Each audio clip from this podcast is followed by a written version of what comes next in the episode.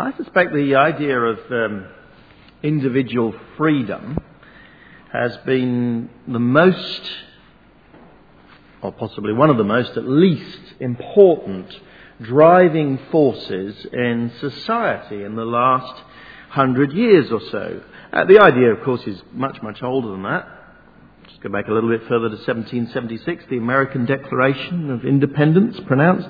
We hold these truths to be self-evident that all men are created equal, that they are endowed by the Creator with certain inalienable rights. Among these are life, liberty, and the pursuit of happiness.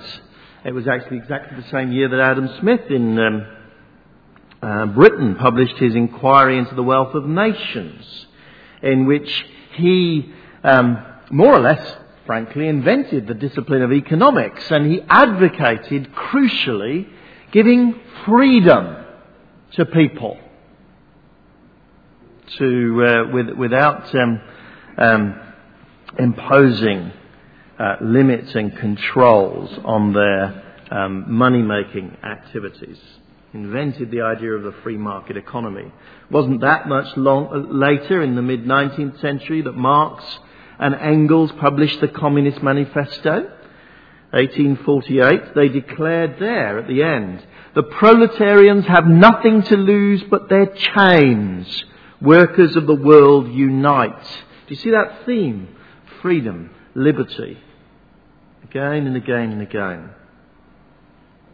But those intoxicating ideas of freedom really took hold, really started to establish themselves, I think, in the 20th century. It was then in the East that Marx's ideas of freedom um, created the communist regimes of Russia and Eastern Europe and China. And in the West, that Adam Smith's ideas of, of individual freedom and liberty created the, the um, modern day um, liberal democracy with free market economies. The prophets of freedom of a previous age finally created their new societies in the uh, uh, 20th century. Maybe that Martin Luther King's great cry in the middle of the 20th century, let freedom reign, was typical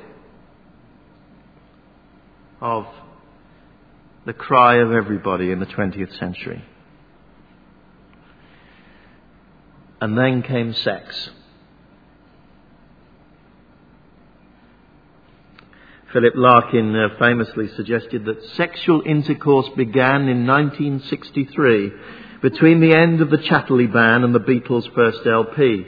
Well, I'm reasonably well educated biologically and I'm pretty confident that he was wrong but uh, uh, not least because the cries for sexual freedom were older than that.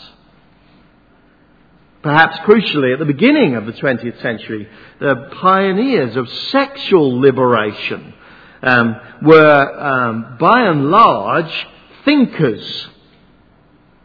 Groups of thinkers gathered to um, uh, rethink the whole of society and uh, uh, a significant proportion of them at least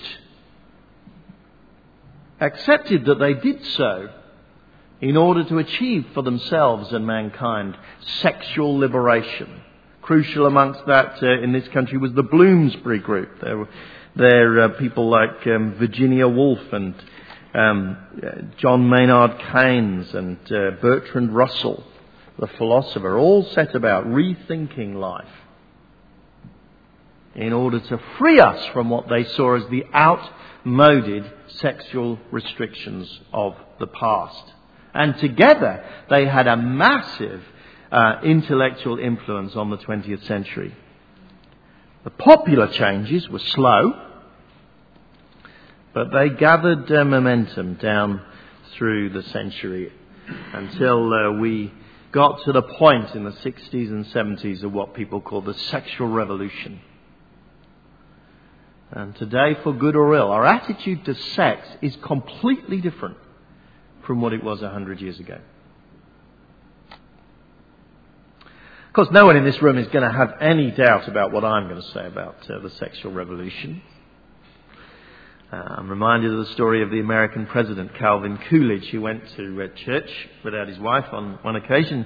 He returned home and she asked him to uh, say what the sermon was about, and he said, um, Sin. So she said, Well, what did he say? What did the preacher say about sin? And he said, I think he was against it.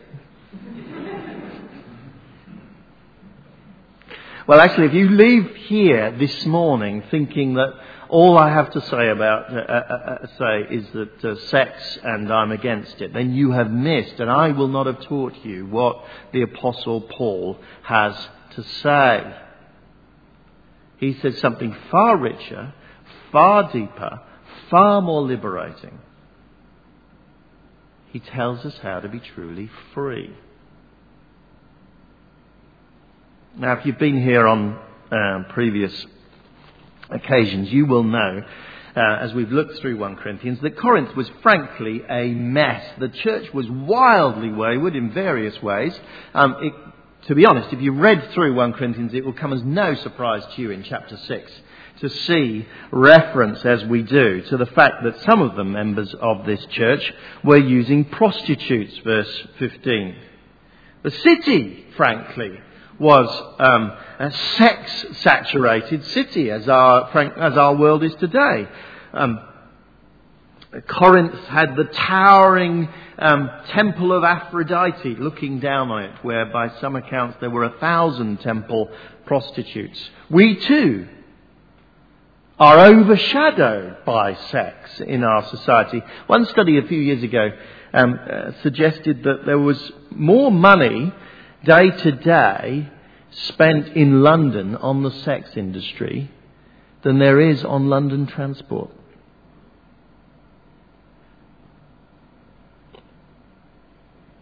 Corinth had the added uh, advantage of being a port city, so there was a constant flow of sexually frustrated and conveniently anonymous sailors and uh, the culture, the wider culture that it was in, the Roman culture, was distinctly relaxed about sex, at least um, in certain dimensions of it. So uh, when Paul addresses this city and this church, we should expect that uh, there will be a pretty close connection between his sex saturated world and ours.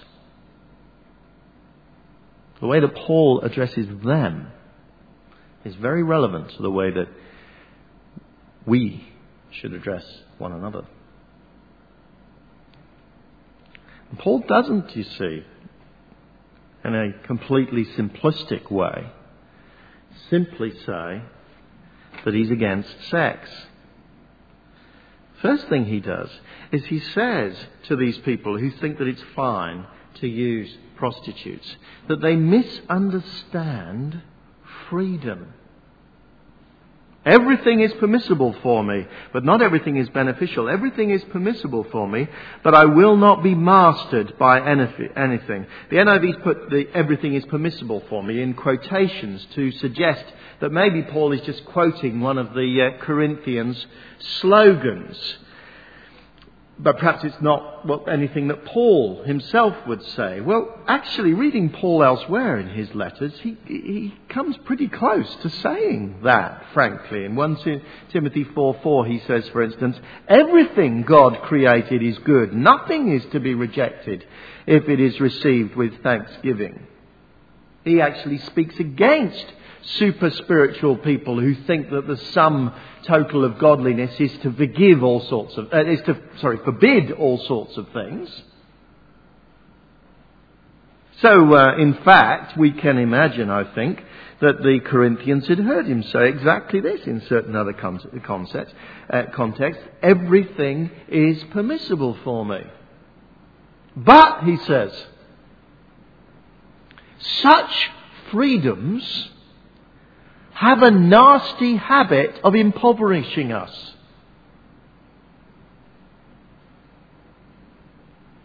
We think we will gain so much,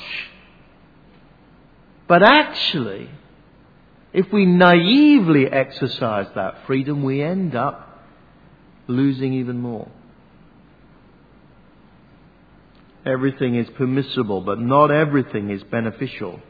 Sounds a little bit preachy, like a sort of solemn old monk saying, not everything is good for your soul, my boy. And I'm not, I don't think Paul is saying that. He really is saying, in a, in a simple, straight way, not everything brings us gain. Or you could put it in an even more contemporary way, some things make you a loser.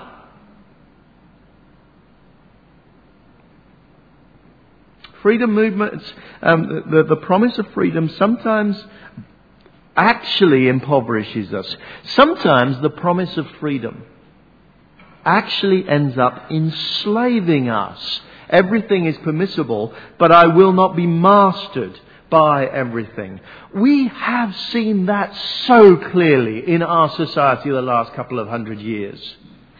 Karl Marx's great fr- cry of freedom in the 19th century for the workers turned into the most horrendous oppression for the workers. We're living in the middle of a time of, uh, of economic slump and um, uh, potential, frankly, catastrophe as a result of unfettered um, freedom given to, uh, to certain people to manipulate uh, uh, markets and so on. Ideas of freedom can be very dangerous. We think we're going to gain. We end up being the losers. We think we're going to be free and we end up being enslaved. Sexual liberation is the same, says the apostle. Yeah, we're free. We are free in some quite profound ways. We're not bound any longer by simple rules. Do this, do that. Don't do this, don't do that. And freedom exercised in a right way can cause massive good, as many of the freedom movements have in the last hundred years. But not always. Not if it's unfettered.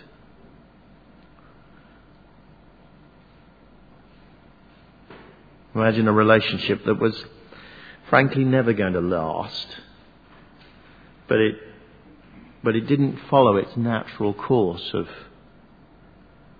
waxing and waning because it got complicated by sex.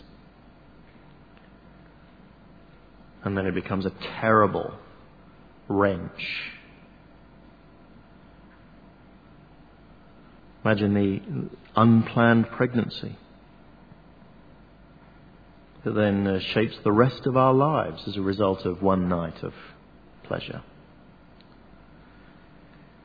The ruination of beautiful friendships, the destruction of basically healthy marriages that could have been patched together but for the sexual failure the degradation of relationships between sexes. Not, not to mention the rise in sexually transmitted diseases, childlessness due to pelvic inflammatory disease, and on the list goes. We're not freer. We're not freer as a society. And you know, I've noticed that one of our defences as a society against those dark realities is humour. Now, I, I love the TV series Friends, but I, I, I came to notice over time, watching Friends, that all the sexual complications and all the miseries and all the heartache and all the agony was sort of airbrushed out by a good joke.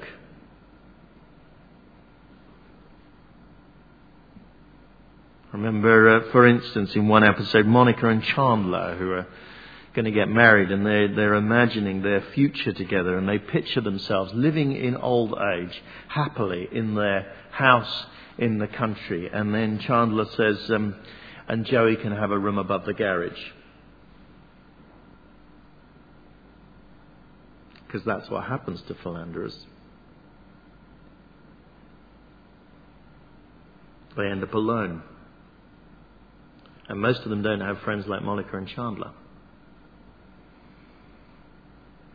Did you know the most rapidly increasing household type in this country in, is the middle aged man living alone? Paul is saying, don't be a loser. Don't be a slave. Be free.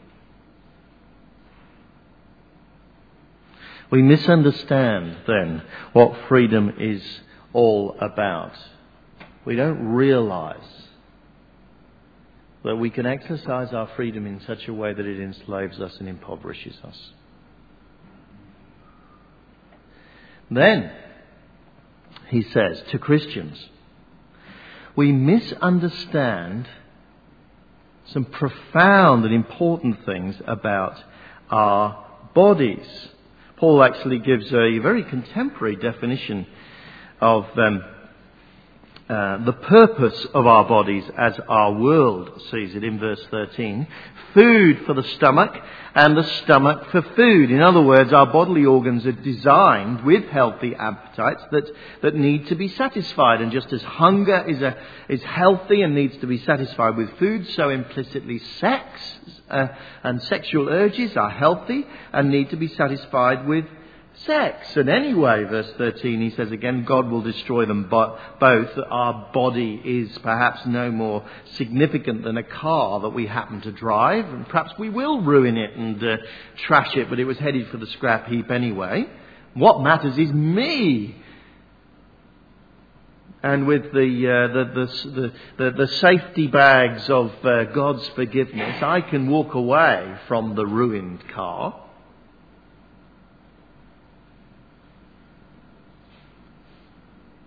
and be given another one. And up to a point, Paul agrees with this.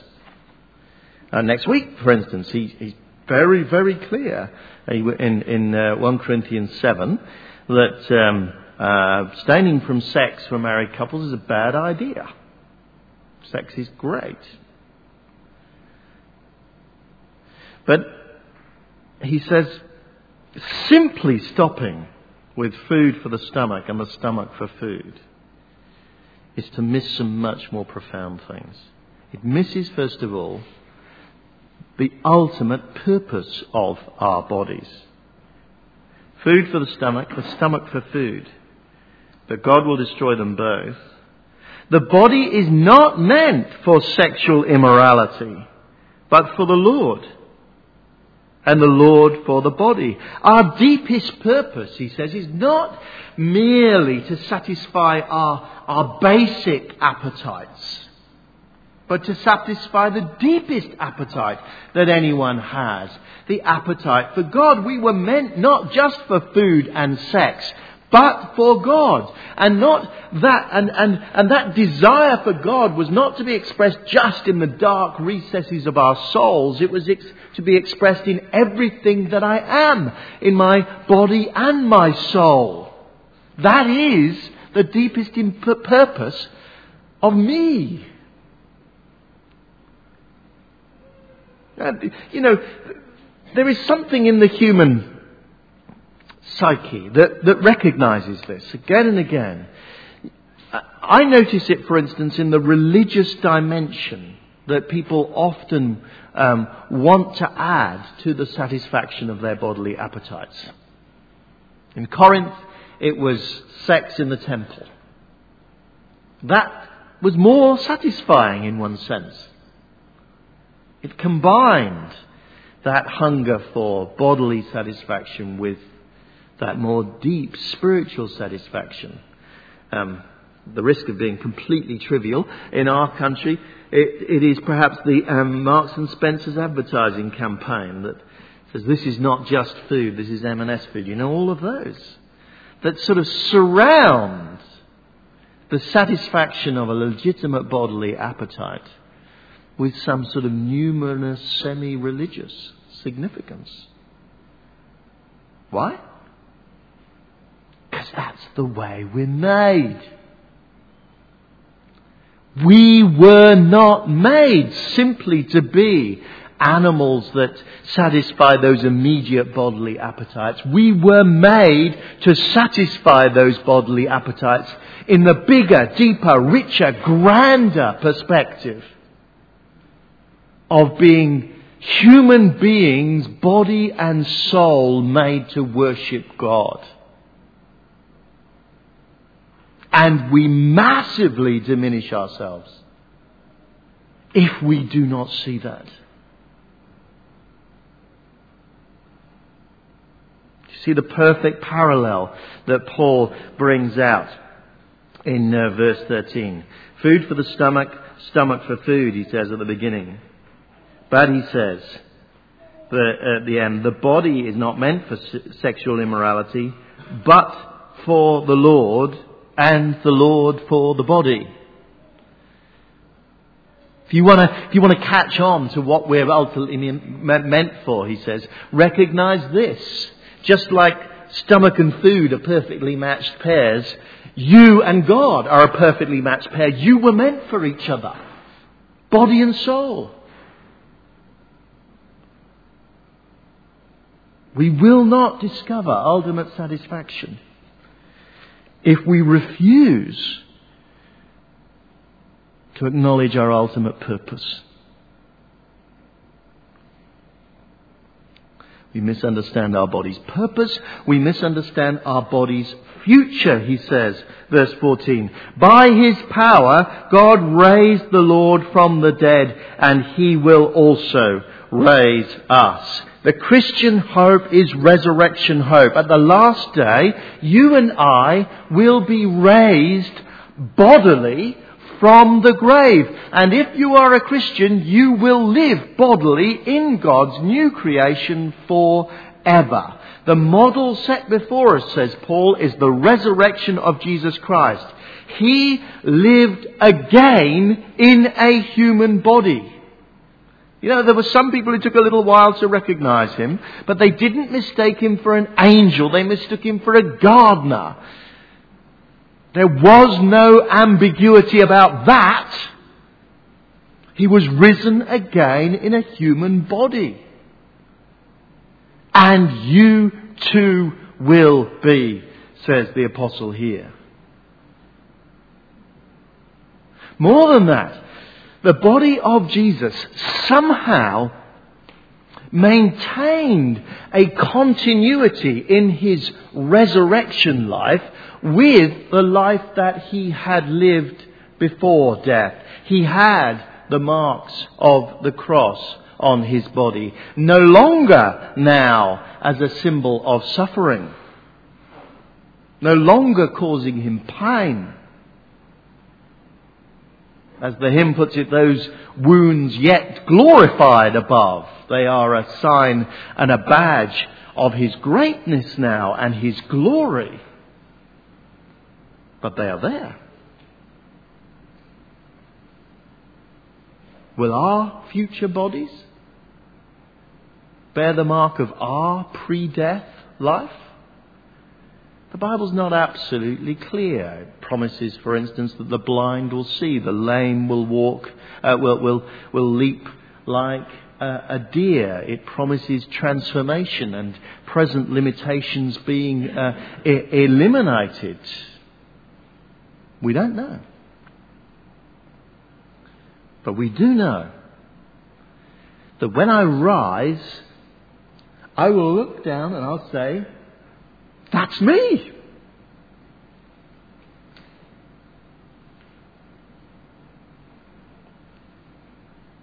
We just cannot misuse our body like a spoiled youth wildly driving the old Ford Escort because he knows when he trashes it, Daddy's going to give him a Lamborghini. The biblical picture is actually much closer to us having the Lamborghini now with all its uncontrollable power, and we frankly find it difficult to control it. And we're put on the test track now with the Stig, the Holy Spirit, next to us to help us round.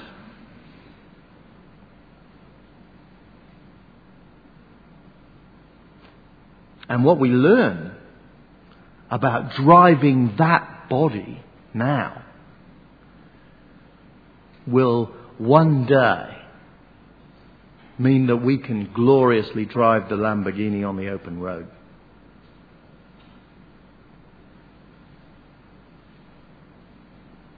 Do not misunderstand or ignore the future of your body.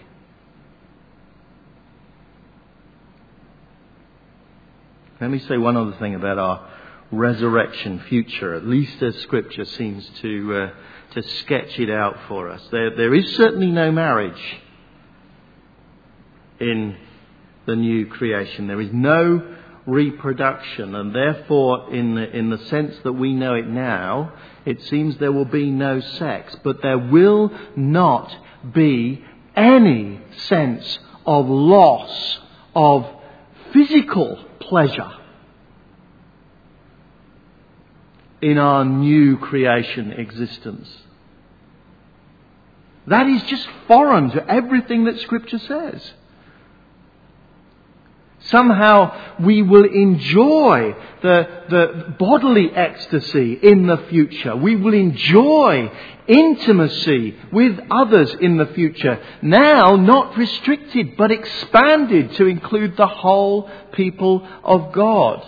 No one is going to rise to resurrection life and say, I miss sex. No one is.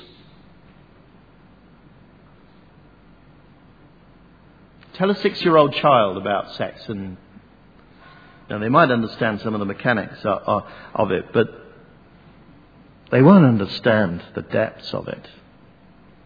Tell a, tell her this worldly, Christian even, something about the new creation, and they might understand something of the mechanics of it. But they won't really, we can't really imagine the glory of it. We are presently like six year old children. But be assured,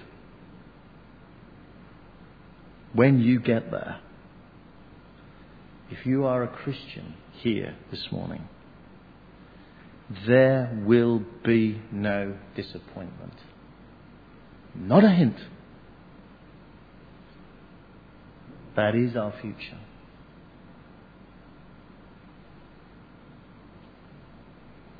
We misunderstand the purpose of our body. We misunderstand the future of our bodies. We misunderstand, says Paul, the present status of our bodies. Verse 15. Do you not know that your bodies are members of Christ himself? Shall I then take a members of Christ and unite them with a prostitute? If we are Christians here, it is not just that we have believed something. It's not just that we've decided to behave in a certain way. The process of becoming a Christian is the process of something deeply profound happening to us now. We become, says the Bible, united with Christ. Our bodies become Christ's hands and arms and fingers. And, says Paul, actually, possibly the closest analogy we have to that is sex and marriage. Because sex, he says, inescapably links us in a profound way with another person. Verse 16, do you not know that he who unites himself with a prostitute is one with her in body? For it is said, the two will become flesh. The sex act is a marriage act, he says. He quotes from Genesis chapter 2, the uh, um, first example of marriage. And he applies it as well. He says, in, in a certain way, it, it, also applies to a casual meeting of a prostitute. There is a physical union which happens. There, there, is, there is a giving and receiving. There is, there is, a, there is something intimately uh, emotional, even profoundly spiritual in one sense, that happens within the sex act. We don't quite understand it, but we know that it actually causes havoc if it's, a, if it's misused and if it's used appropriately, it binds two people together. We know that. Well, you've already been bound in such an intimate way with Jesus. says the apostle. That is already the status you have with Jesus. In eternity, Christians will be united perfectly with Christ, he says, and that has begun now. In eternity, God's Holy Spirit will perfectly indwell us, he says. And that has begun now, verse 19. Do you not know that your body is a temple of the Holy Spirit, who is in you, whom you received from God? In eternity, uh, we will belong to God with perfection and completion. And that has begun now, he says. Verse uh, uh, 19 again, you are not your own. You were bought at a price. Therefore honor God with your body. You have begun a status, a relationship with God and Christ and the Holy Spirit right now, he says. The beginnings of what God is going to complete in eternity is there with you now. So how could you possibly then turn your back on that? For some brief moment of pleasure which will damage you and damage your relationship with Christ.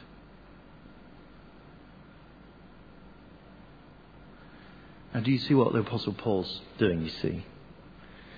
He's doing far, far more than that preacher did for Calvin Coolidge.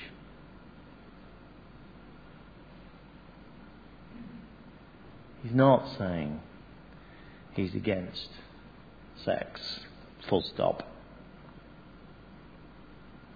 He's saying that if you want to be fully the person whom God called you to be, open your eyes. See how dangerous as well as glorious the idea of freedom is. See the glory of what it means to be to belong to God, body and soul. Your purpose was to find satisfaction in expressing your body for the Lord. Your future is to enjoy resurrection life, bodily life, intimately actually connected with this life now. Your present status is that you are now the members, the organs of Christ.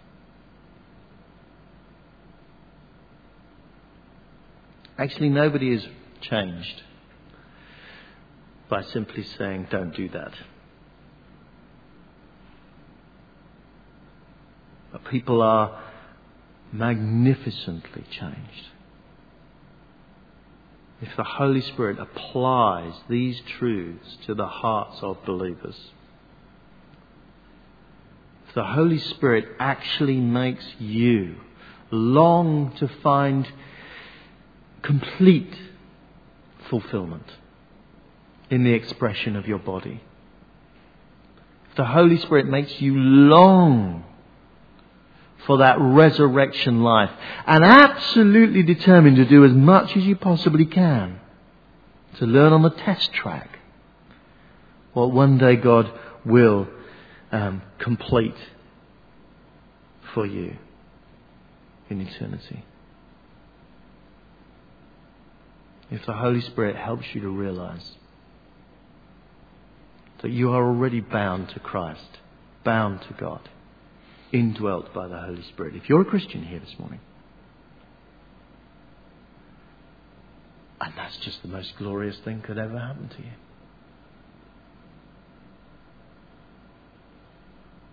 So he says there's an urgent response. And a response that only those truths can enable you to do. Flee, he says.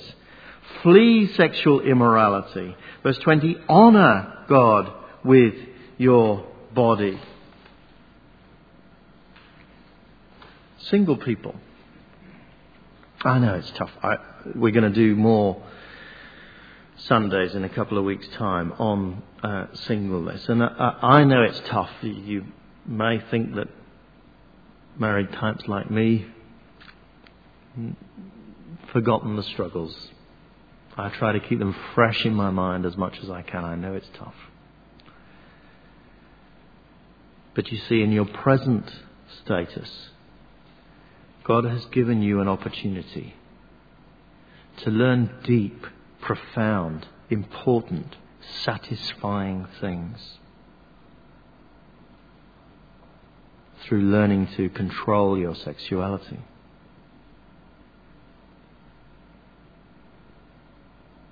And married people, it's exactly the same for you.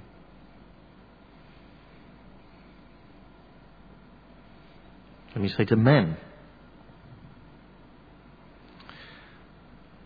we have to accept that the, the majority of Christian men in today's world have some experience or other of um, looking at indecent images. The internet, in particular, is so easy to get lured into. I signed up for um, uh, an internet accountability thing called uh, Covenant Eyes. Ask me more about it if uh, if you want to, men. We need help.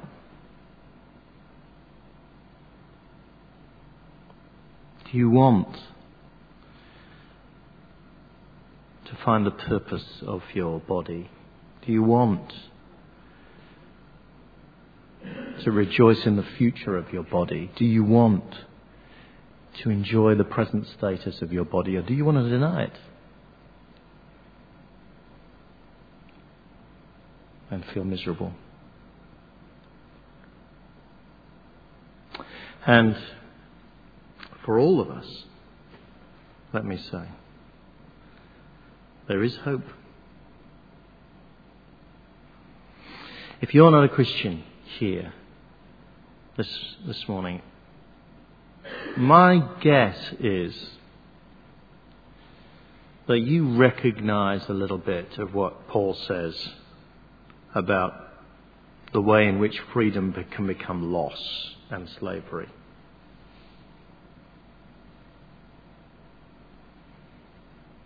Well, see how you can be set free. You won't be set free by simply telling yourself to do better. You'll be set free by discovering a more glorious purpose for your life.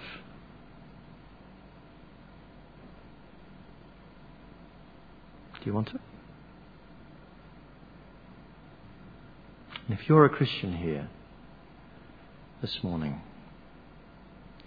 let me say to you, there is forgiveness there is the possibility of transformation.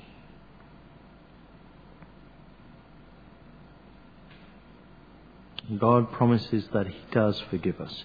That, as Tim put it uh, uh, uh, so helpfully read for us in Romans 8, there is nothing that can separate us from the love of God that is in Christ Jesus. Not ultimately. There is nothing that can. And the way back to that love again and again and again is through us seeking forgiveness and Christ giving it. And the power to change comes in the context of that forgiveness. The forgiveness sets us free in a new way. Now free not to go and damage ourselves again and again and again. But free to become the people God called us to become. Because we have an eternal relationship with Jesus Christ. Flee sexual immorality. Honor God with your body. That is the only way to ultimate satisfaction.